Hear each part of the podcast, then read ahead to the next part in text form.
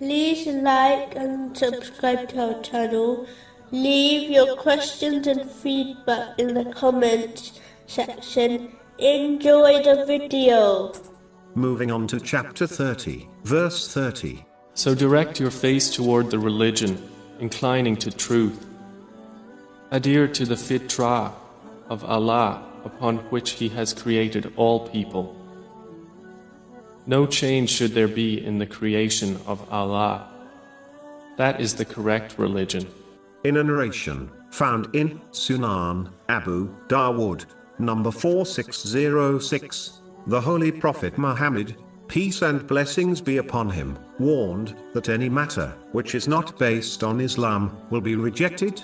If Muslims desire lasting success in both worldly and religious matters, they must strictly adhere to the teachings of the Holy Quran and the traditions of the Holy Prophet Muhammad.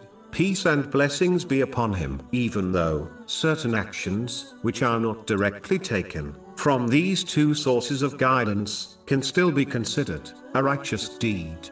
It is important to prioritize the two sources of guidance over all else, because the fact is that them or one acts on things which are not taken from these two sources, even if it is a righteous deed, the less they will act on these two sources of guidance. An obvious example is how many Muslims have adopted cultural practices into their lives which do not have a foundation in these two sources of guidance. Even if these cultural practices are not sins, they have preoccupied Muslims from learning and acting on these two sources of guidance, as they feel satisfied with their behavior. This leads to ignorance of the two sources of guidance, which in turn will only lead to misguidance. This is why a Muslim must learn and act on these two sources of guidance, which have been established by the leaders of guidance, and only then act on other